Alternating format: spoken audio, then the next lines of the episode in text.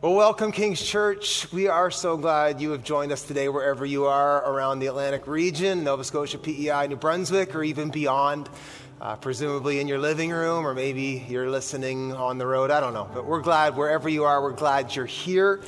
And uh, I want to say I miss you. We can't wait to be gathered together at our physical locations, and soon and very soon we will do that.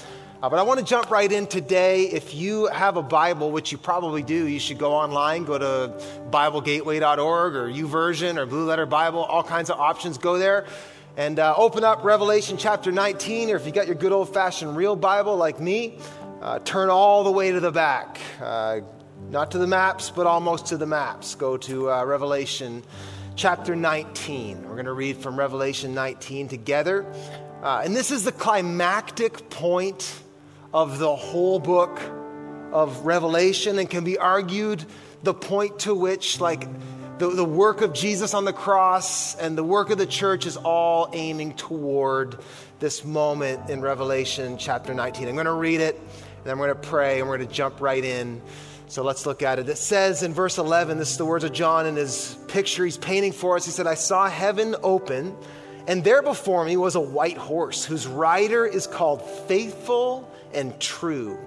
With justice, he judges and wages war. How many of us would love to see someone rule with justice, real justice?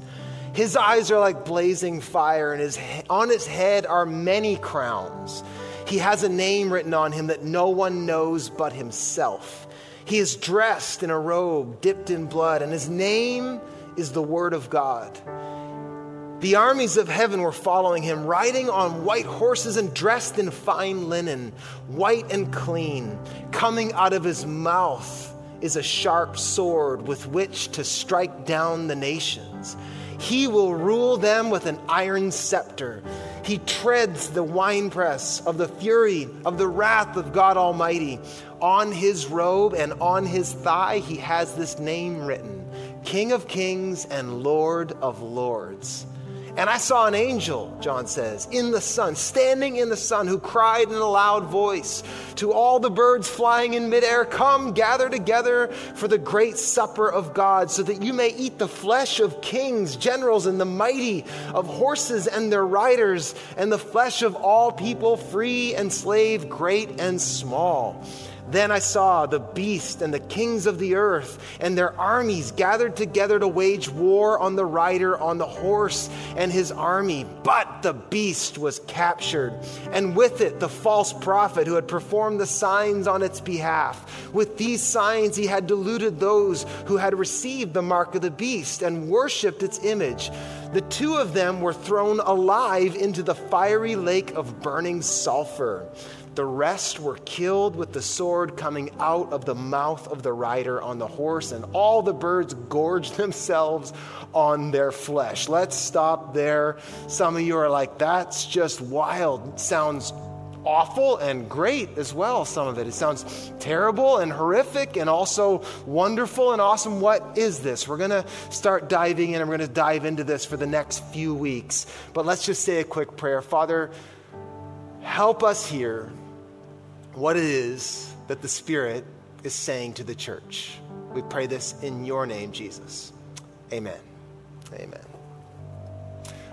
Well, we are diving back into the Bible series that we started, can you believe it, two years ago. January 2020, we began this, and I think back to that time. I mean, I saw a clip they posted on social media of a sermon that, that launched this whole thing. And I look back on that and I just think, wow, a lot has changed in those two years.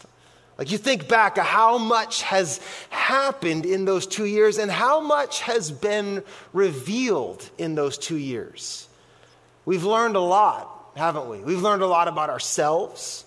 We've learned a lot about our friendships, our relationships, our health, our families, our marriages. We've learned about our kids. Our, we've learned about other people. We've learned about economics and viruses and pandemics and economies and politics. We, we've dove deep into all of it. We've learned about how quick and easy it is to bring division into people, how quick we villainize one another. We've learned about how incapable of nuance we often are. We've learned about the world. We've learned that with all of our technology, with all of our society and civilization, with all of our policy and politics and leaders, that we aren't as equipped to build utopia as we might have thought we were. If I think about 20, 2020 and 2021, if it's taught us anything, I think we should have learned by now, and I think about this for myself, and, and that is this that we don't think, we don't see things quite as clearly as we think we do. Like, I think back on myself two years ago, and man, I had ideas about the way things are and the way I am and the type of person I am that these last two years have kind of revealed that my perspective back then was highly limited. And if we're good students of what we've learned over the last couple years, we could probably start to conclude that, you know what, we don't maybe see at the best of times all that well. And that maybe our perspective at any time should be taken with a grain of salt. If 2020 and 2021 has taught me anything, it's that maybe it's brought new clarity to my lack of perspective, my lack of vision. You know, I wonder if you had that same occurrence that you've just realized, you know what, there were things I thought that I've come to change my mind on, things I thought were true that turned out to not be true, things that I thought weren't a thing that are a thing. We've learned a lot. It has revealed a lot, and it's shown us that we lack vision. At least I, have felt that about myself. And I've felt that about all of us at times, and I think you're included in this. I was thinking about it like this the, the, the idea of people who have blurred vision, we as human beings, we really struggle to see the big picture a lot of the time. Maybe I'd best say this that if we don't struggle in one area, it's the area of hindsight. You know, hindsight is 2020. We can look back and start to put things together. But in the moment, and when it pertains to the future, we often really have a limited perspective, don't we? And I think these last two years have really taught us that. We struggle with insight, don't we? We have this problem when it comes to being able to see into things, to actually perceive and to ha- actually know what's going on behind the scenes. How many of you have felt duped at different times over the last two years? Maybe maybe tricked or maybe disappointed with the reality that you didn't know was going on beneath the surface. I think we all struggle with insight, seeing through things, and I think even more so, we all struggle with the issue of foresight. If we've learned anything in the last two years, it's that we can't perceive much beyond the moment that we're in, can we?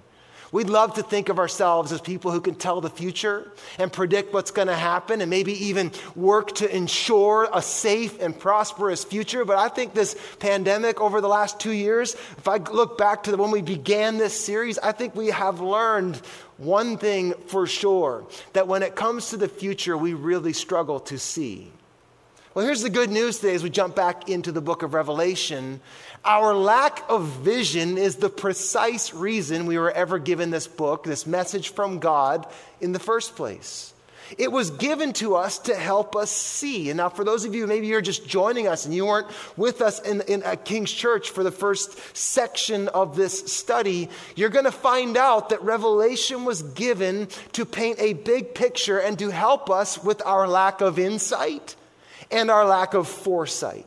Now, for those of you who are new, or for those of you who, like me, have been journeying along, but you probably need a refresh, I want to take a few minutes today just to catch everybody up to the big picture of Revelation. I want to do a quick flyover to help us get just a refresher on this book that causes so much confusion, frustration, misinterpretation.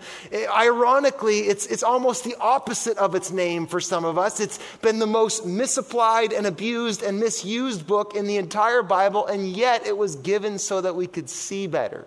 So I want us to sort of dive in and start to get a real handle on what the book of Revelation really is all about. And so there's five things that you need to know as we jump into this. First, the first thing we need to remember, let's look into, is the title. It's, it's in the title. The book of Revelation is, is better known as this the apocalypse of Jesus Christ the apocalypse of Jesus Christ, the revelation of Jesus Christ. Now, first thing you need to know, a pet peeve of mine, is that there is no S in the book of Revelation. It is not Revelations, and if you ever have a preacher or somebody come to you and say, hey, the book of Revelation says such and such, they probably don't know what they're talking about that deep because you don't have to study too hard to find out that the book of Revelation has no S in the title. That's a pet peeve. Stop playing and putting that S in there. But the book of Revelation is ultimately this word, it circles around this word apocalypsis. Now, we have interpreted the word apocalypse to mean what? Catastrophe, the end of the world. But that's not what apocalypse actually means. Apocalypse, or the Greek word apocalypsis, means unveiling or an uncovering. It's to reveal what was hidden. And so, true to its name, the book of Revelation was given to actually pull back the veil on things hidden to us. That's why we have this book. So, that's the title. Let's jump into the author. Who wrote this book? We actually find out early on there's a man named John. Most scholars believe it was John the Apostle, the very one that walked and lived three years with Jesus and was one of the apostles that got the church going in the first century. It was on the island island of Patmos, where he was placed in isolation, where Jesus showed up and gave him this message to give to the church. Which brings us to the next thing you need to know about Revelation, and that is this it was written to and for the church of Jesus Christ, both in the first century and also throughout the ages. It is a timeless word that has applied to every Christian, every believer, since the day that Jesus gave it to John on the island of Patmos. It's important that you know that. It's a failure to actually read this book to say this only applied back then. And it's also a failure to read this book and say it only applies someday in the future. It is a book that is true and was given to provide us a picture into what we can't see, which brings us to our purpose. Stay with me. The purpose of the book of Revelation is simply this, and it says it right in chapter 1 to provide grace and peace for the listener or the reader, the one who hears this message, by giving information and insight and foresight into the hidden or unperceived realities at work in the world, both present and future. Now, I know that was a mouthful, but just to bring it back into full scope, the book of Revelation was given to provide grace and peace to those who would hear it by unveiling or revealing things that we cannot see, both present and future. So it's important that when we read this, like I just said, we don't look at it as some secret code that's going to be unlocked someday in the future that's just for then. We don't look back and say, you know what, that only applies to first century Christians and it's all fulfilled and it doesn't matter. We don't read it and say it's all just imagery and it's not to be taken literally at all. We say this is the word of God that was true when it was written and given. It was true in the first century, the second century, the third century. It's true today and it will ultimately be fulfilled when Christ returns, which we're going to talk about here in just a minute. Final thing you need to know about Revelation, and then you're all caught up on what this book is, and then we'll look at the content. The last thing is this that the book of Revelation was constructed or it's put together as what is, in what is known as apocalyptic imagery.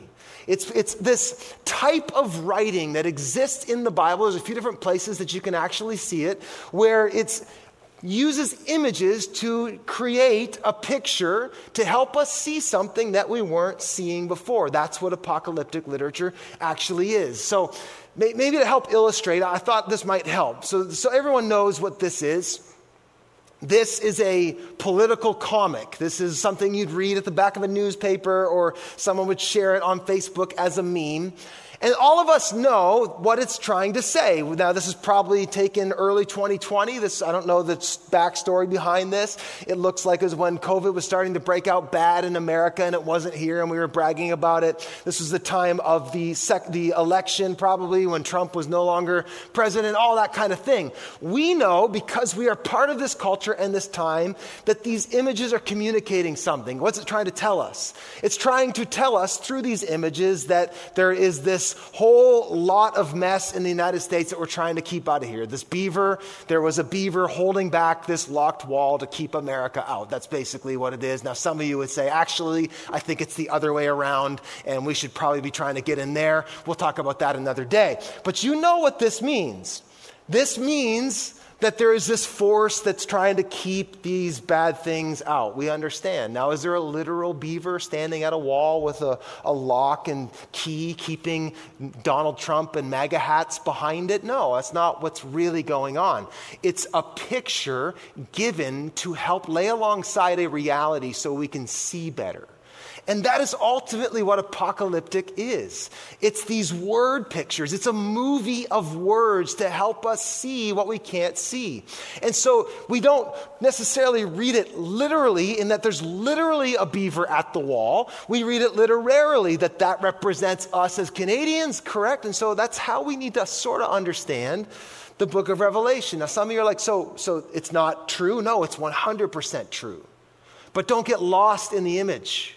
See, a lot of the time we get lost, the, we miss the forest for the trees, and we think we get we zoom in on these weird descriptions, and we don't know the context or what it's communicating. Do you think if we dropped John the Apostle here, he would understand that at a glance? No, he doesn't know our culture. And so this has taken some study to help us dive a little bit deeper into the understanding. But it's really important you understand these images are trying to communicate a deeper truth to us. And so that's basically what you need to know about the book of Revelation. Now, let me catch you up so that we can kind of get all on point today. And I'm going to bring home one quick point. That's all we're going to cover today. But I want to give you a flyover of the apocalypse. So we're going to just zoom over what we've discovered in the book of Revelation. The first five chapters kind of form this one section. We opened it up and we found in chapter one, we actually see a revelation of Jesus. See, this book isn't just the revelation of Jesus, although it is, and we see a picture of him in chapter one. It's incredible. Go check it out. But it's also a revelation from Jesus. He actually gives John the words, he actually tells John what's going on, and he begins with seven letters to seven churches. We studied that. You can find all those messages on our YouTube channel or on our website. And it goes through these letters to seven churches, and then it zooms in. The, the vision begins.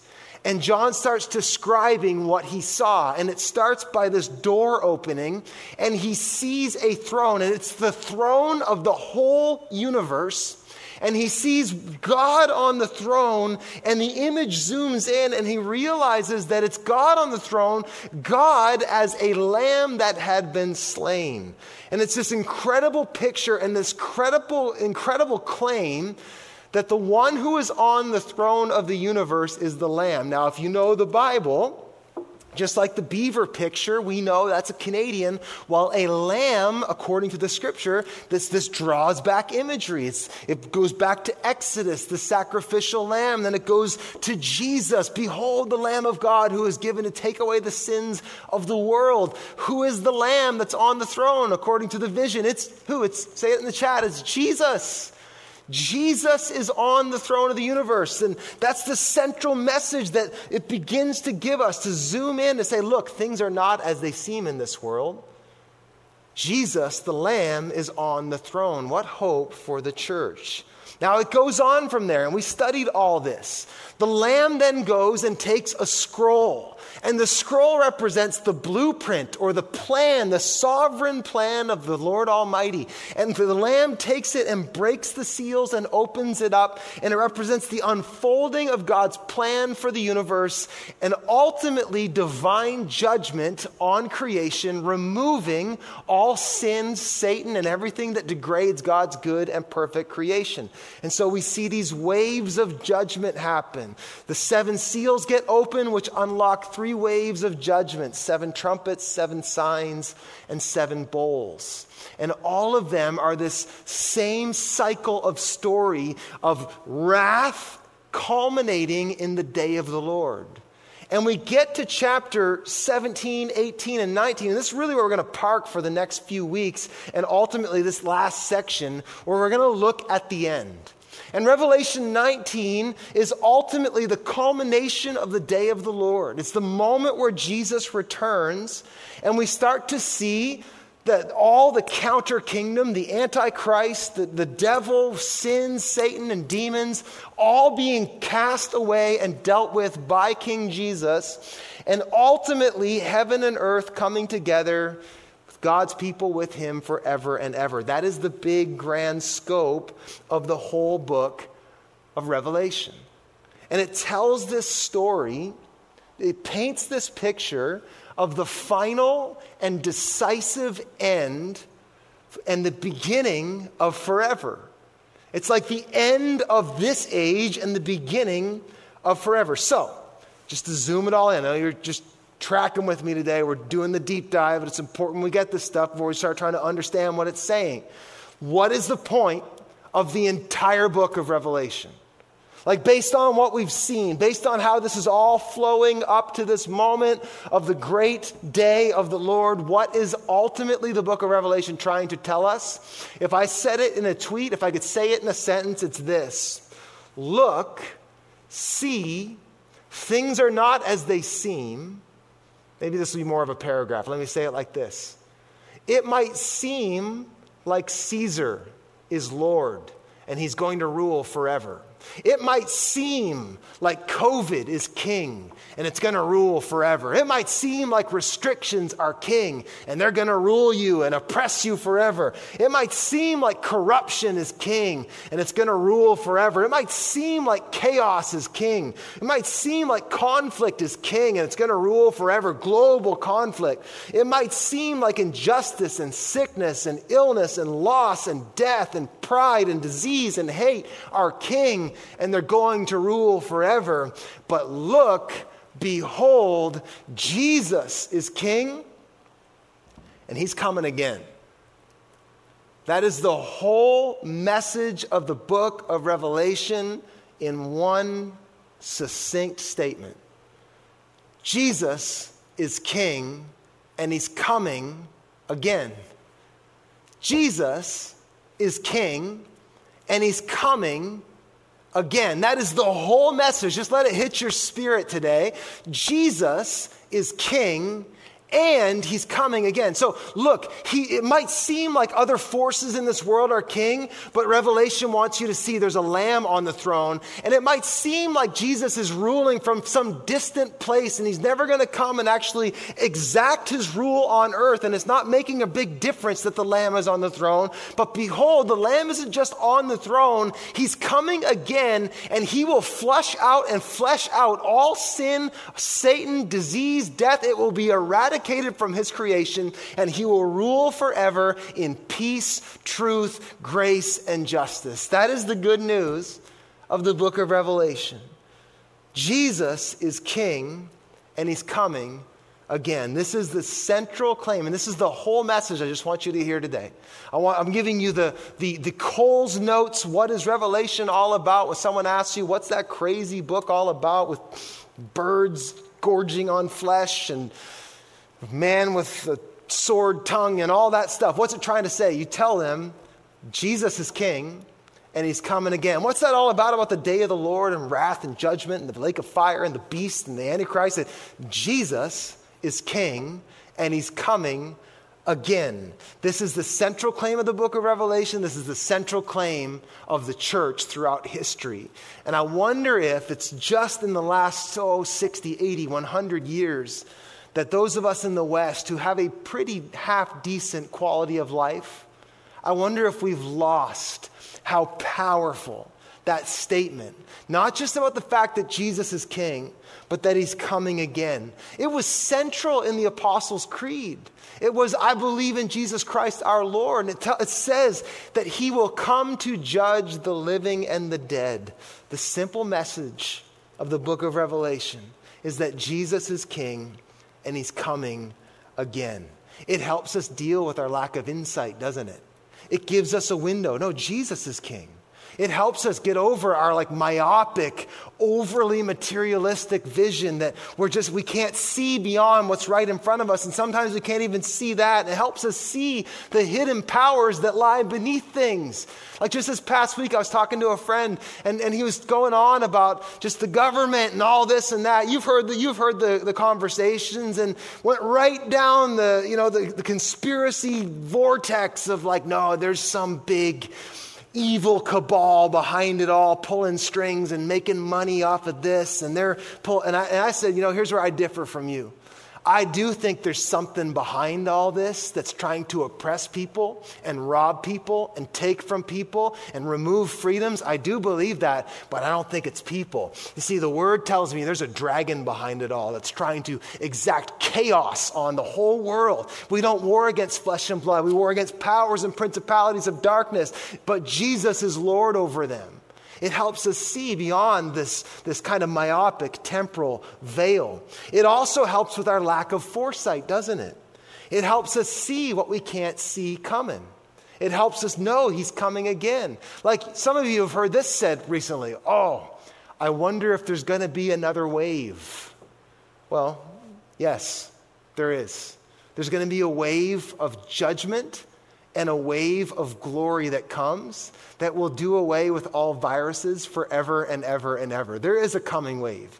Jesus is king and he's coming again. I hope you're getting that cadence in your spirit. Jesus is king and he's coming again. If you want to know the future, I'll tell you the ultimate future. Jesus is king and he's coming again. It doesn't tell you exactly what it's going to look like, doesn't tell you when it's going to happen, just tells you that Jesus is king and that he is coming again. That's the message of Revelation. And that's consistent in the whole of Scripture, all the way through.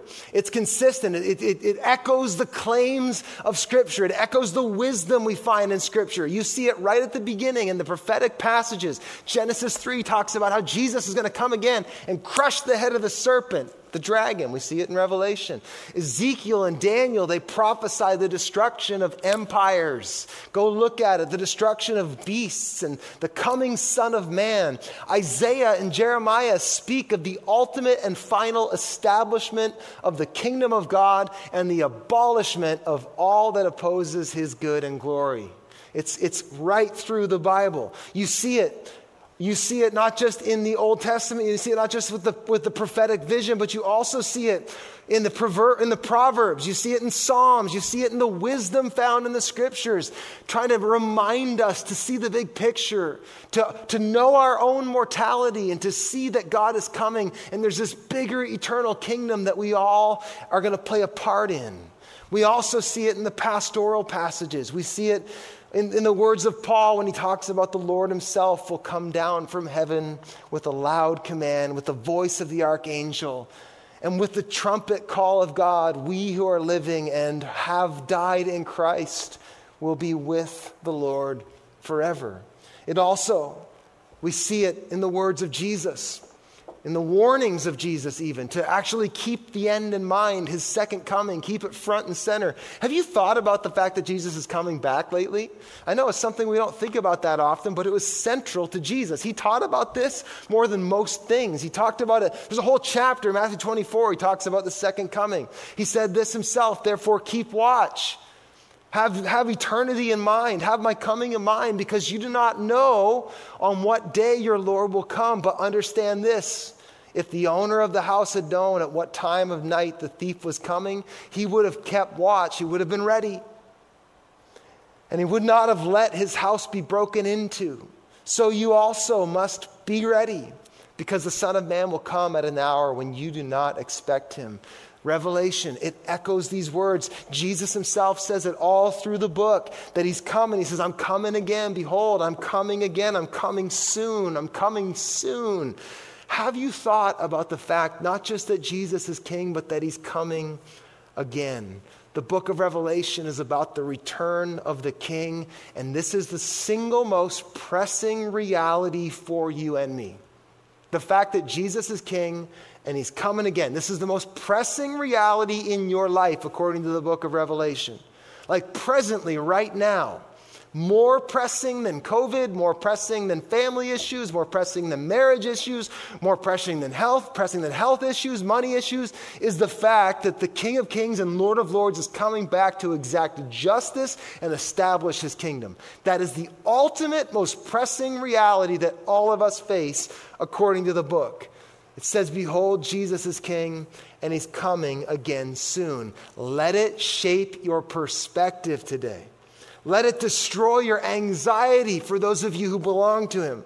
Let it restore your joy. Let it frame your thinking and direct your decisions. Let it establish your values. Jesus is King and He's coming again, and He will bring justice and life and joy and peace and prosperity when He comes. It's time for the people of God to recover the big picture. That's my simple message to you today. is that Jesus is king, and some of you are questioning that. But the book of Revelation says, Look, I saw a lamb on the throne. Not Caesar, not COVID, not your money, not your problems. A lamb. Jesus is on the throne, and it says, The day of the Lord is coming. He says he's coming. And I wonder if we are missing a great power and peace in our lives by sleeping on the fact that he's coming again. I have three quick thoughts for you today about keeping the second coming in mind, getting the big picture of Revelation before us. Three really quick things, and I'm going to wrap up. Number one is this the second coming should be our first concern. The fact that the king is coming again, that Jesus is king and he's coming again, should be our first concern. It's this idea of being prepared. Like, like Frankie says, be prepared. Jesus is coming. Uh, that's ad lib. That's, all, that's not in my notes. Anyway, I feel like that's going to be a meme at some point. But he's coming again. Jesus is coming, and we should be concerned by this. Now, what do I mean? Concern. Well, think about like what concerns you. What do you think about? What occupies your mind? What directs your values? What, what, what's important to you? I've been thinking about the fact that I don't concern myself with the fact that Jesus is coming again that often. I think about his kingship, I think about his kingdom a lot, but the fact that he's coming again oftentimes just slips my mind. But Jesus says, Look, I'm coming soon. Concern yourself, focus on it, think about it. Concern, like, like how should we be concerned? Because there's, there's multiple ways to be concerned. There's like the anxious concern, like, should I be concerned? Or there's the concern, like in that, like, I should be focused or I should value this. Should I be anxious or should I, like, just be focused? And the answer is, well, maybe depends. Maybe it's yes. See, Scripture tells us that we need to be ready and that it's, it's critical that we're ready and that this day, that when Jesus comes back, is going to be great and terrible. It's actually known as the great and terrible day of the Lord. That's why in Revelation 19 it starts out so good. Like, here comes the one whose name mercy and truth, whose name is the King of kings and Lord of lords, who rules in justice. And then it gets gnarly. It gets into this like throwing things into the lake of fire and beasts and stuff and people that are marked by the beast. That's intense. And so when he comes, there's this reality, of, of, there's this urgency to it because it will, his return will be a final moment of separation. It will be this moment where God Himself, Jesus Himself, comes and separates light from dark, right from wrong, death, life from death. He actually eradicates creation from sin and death and Satan. So it's going to be the end of hope. Like, think about this. When Jesus returns, it marks the end of all hope. Now, for the one whose hope is in Jesus, their hope is now fulfilled. But the one whose hope was not in Jesus, their hope is gone. It is a great and or terrible day. Great that he's coming back to establish justice and to correct all things that are off and to heal all things that are broken. He's coming to make wrong things right. That's great. But it's terrible. It's a bad day. Like Jesus said, I'm going to come back and separate the sheep from the goat, the wheat from the tares. It's going to be a bad day for goats, a bad day for wheat or for tares. And so it's a day of reckoning. And we will pass through this, all of us, according to the scripture, we will pass through this. And here's the problem the problem is how do we become sheep and not goats? How do we make sure that we are on the right side of that axe that's going to drop? And that's a very good question, and that's why this should concern you. And here's the reality a lot of us, we think, you know what, I'm, well, I'm a pretty good person. That's oftentimes the thing that if you ask somebody on the street, should you go to heaven someday? You know, would God accept you in? Why should He? And the answer most people will give is, well, I'm a pretty good person. But here's the problem with that answer. Uh, you know, we lack vision, and oftentimes we aren't really super clear, or don't aren't super self aware, and we actually think we're better than we actually are and we grade ourselves on a curve. We just find somebody that we think we're slightly better than, and we think, well, I'm better than him, so there we go. But the reality is, we're not that good, and Here's the bigger problem pretty good in God's creation isn't good enough. When Jesus comes back, he's establishing perfection. So there's no sin. So if, if we are broken and busted in our own works, we are going to be in big trouble. And so, how do we make sure we're sheep and not goats? Well, the answer is the gospel. It's back to the lamb that was slain, and that is the question Have you come to the shepherd? Have you come to the good shepherd who laid his life down for the sheep? This is the good news of Jesus that he who, like it says in 2 Corinthians 5, he who knew no sin, so he was perfect, became sin so that we who are all sinners, myself, you, we're all sinners, so that we might become the righteousness of God. In other words, through Jesus, we are made right with God, and we don't need to be afraid of his coming. We need to be anticipating it. We need to be wanting him to come back. We need to want him. We can boldly approach him. Why? Because his works, his blood has covered us, and we are now seen as righteous to God. We are part of that perfect picture of God's new world. How cool is that? If you are in Christ, if you belong to Jesus, this will be the greatest day in history. This will be the greatest moment of your whole life, I promise you. It's a moment where our faith becomes sight. This day of reckoning for the believer is a day of reconciling, it's a day of reunion. Of seeing lost loved ones, of, of reuniting with people that we've missed, and of course, of reuniting with Jesus Himself. It's our day of great reward, which brings me to number two. I'll be done in just a second. The second coming should be our first comfort. Should be our first comfort. It's about peace. It's about the promise. It's about the hope of our lives. I think, you know what? If the last two years have taught me anything, it's that I have a little too much invested in right now. I have a little too much hope put in things that are here today and gone tomorrow. I might have let too much treasure, whether it's money or my intentions or my efforts, go into things that moth and rust destroy. And Jesus told us over and over again no, no, no, no. What's good is coming. The kingdom is coming to bring ultimate joy and ultimate blessing. This world is just a foretaste, it's a shadow. The best this world has to offer is just whetting your appetite for what God has in store for you.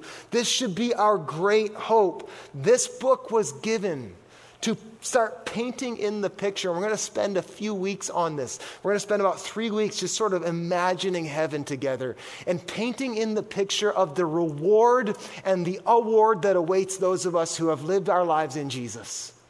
Even the 11th hour person who, at the moment of their deathbed, says, Jesus, I want you, you are going to receive all the promise of God on your life as well. But it's important that we recognize this is our great source of comfort. I've been finding that over the last couple years. Even as I've seen some things go sideways and I've experienced some pain in my own life relationship pain, career pain, pain in family, I've lost loved ones.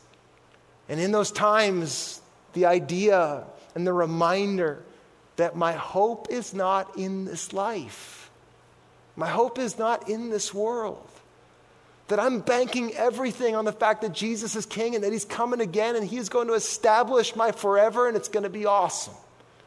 There's where my hope is. That hope carries my family forward. Like, like, when my Aunt Janet passed away, that hope was central. God gave me a message called Worth the Wait. The weight of what God has in store for us will actually offset all that we lose in this life. I believe it, and it comforts me in my day to day life. When I'm in these moments of frustration with restrictions or government or human incapacity, all those things, I'm reminded, ah, my king is coming. I'm comforted by that. When we go through extreme loss in these moments, like I think about just this week, there was a family from our church going through unimaginable loss and pain. I'm reminded that Jesus is coming, and when he comes, he will wipe away every tear from every eye, and there will be no more sorrow, no more mourning, no more crying, no more pain. That's what we live for. We live for that moment. This is why Paul said, Look, if, if there's no resurrection and there's no hope of eternal life and Jesus coming again, we might as well pack it up. Eat today, drink, for tomorrow we die, he said. but we do have hope. Jesus is coming again. That's why Paul said in, in, Colossians, he said, Set your minds on things above, not on earthly things. For our life is hidden with Christ in God. And when Christ, who is your life, appears, you also will appear with him in glory. What hope and what comfort we have. And I'm gonna, we're going to have a ton of fun. It's going to be really refreshing here for the next few weeks. Next week, we're going to talk about hell and the lake of fire. But the three weeks after that, we're going to talk about heaven. It's going to be awesome. Actually, next week's going to be good news too. So just hang with us. Last thought, and I'm going to pray. Number three, the second coming should be our first, our first conviction. It's a question of priorities. And it's attached to our hope, but it's this idea like, like what are you living for? What are you investing your life in? What's most important to you? How, how, what informs your perspective? What informs your values, your decisions, how you spend your time, your money, your efforts? What's most important to you? I believe for the believer, this message of the book of Revelation, if we really believe that Jesus is king and he's coming again to establish his kingdom, then we should take him seriously when he said, Look, like what does it profit a man who gains the whole world but forfeits his soul? The eternal matters more. Like, don't, don't store up treasure for yourself on earth where moth and rust destroys. store up treasure in heaven where moth and rust cannot destroy, nothing perishes. See, I believe we got to keep this front and center. It's a question of conviction. So, what, what conviction should we have based on his second coming? Well, one is we need, we need to see people saved. Like Pastor John talked about last week, like our primary marching orders, we're the army of the Lamb. And so we're the mechanism on earth right now that says, hey, come and be saved. Come and receive life. You too can be reconciled to the Lamb. Come and receive mercy. Turn from your sin, repent of your sin, and say, Jesus, I need mercy. We are God's ambassadors. We are Christ's ambassadors. We should take so seriously the fact that He's coming again. And when He comes, if you don't know Him, it's too late. Like we should really, that should matter to us. Our friends who don't know him should matter to us. Our family members who don't know him, that should matter to us. We should be, have a conviction about it. I got to tell people. And we should invest ourselves. That conviction should turn into investment. We should be putting ourselves into the kingdom, making sure that the kingdom is being established on earth as it is in heaven. This is the message that I feel like God wanted you to hear today that the king is coming. The king is coming. Jesus is king, and he's coming again. That's the big picture of everything. You want to know the big picture? You want to see the future? Here it is Jesus is king, and he's coming again. Let it frame in your thoughts today, let it frame in your hopes, your perspective, your priorities, your values, your endeavors, your purpose, your response to things when they go sideways. Jesus is king, and he's coming again. I hope it's soon. The early church had a saying, and it was like a greeting. You know how, like, French people, they say salut, and it, it means like hello and goodbye, I think, maybe. Uh, uh, ciao, I think, does ciao say, mean hello and goodbye? Anyway, it was a saying that the early church had. They would say Maranatha. And they would say it when they said hello, Maranatha. Like if two Christians met in the marketplace, they'd say, they'd shake hands or hug and they'd say Maranatha. Or if they were leaving one another, they'd say, hey, Maranatha. What Maranatha means, roughly or loosely, is come, Lord Jesus, or actually, like there's, a, there's an urgency connected to it, like, oh, Lord, come. I love that that was their greeting in the first century. Maybe life was hard enough that they had to keep the fact that Jesus is their hope and he's coming again front and center. And they were constantly saying to one another when they saw each other in the morning, hey, Maranatha. When they went to bed at night and they, they said goodbye at night, Maranatha. When they showed up at work, Maranatha. When they went to bed at night or when they, when they went to the funeral home or they went to the unemployment line or they were on the mountain or in the valley, wherever they were, it was Maranatha. Come, Lord Jesus. Come, Lord Jesus. That is the message. And that is the burden that we have as a church that Jesus is Lord and He's coming again. And that will be the best thing that has ever happened to us. Let's pray. Father, thank you for the truth of your word. Thank you, Jesus, that you have conquered death, that you have paid our debt, and we are no longer property of sin and Satan that we no longer need to stand guilty before you, judged and condemned, but through your blood and by your mercy, we have been set free and made new and restored. and we can boldly approach the throne of grace. Father, would the reality of your goodness and your kingship rest upon us? And will we start to be more shaped by the imminent reality of your return? Father, help us live like Maranatha lives, lives that speak Maranatha. May we greet one another with Maranatha. May our lives be a giant proclamation that says, Come, Lord Jesus, we need you here. We need you to establish your kingdom. When we grieve, would we just would we say Maranatha? When we are uh, when we lose hope, will we be reminded he's coming again? Father, would you help us live in the light of your kingship and the coming reality of your kingdom? We pray this in Jesus' name. Amen. Maranatha Church.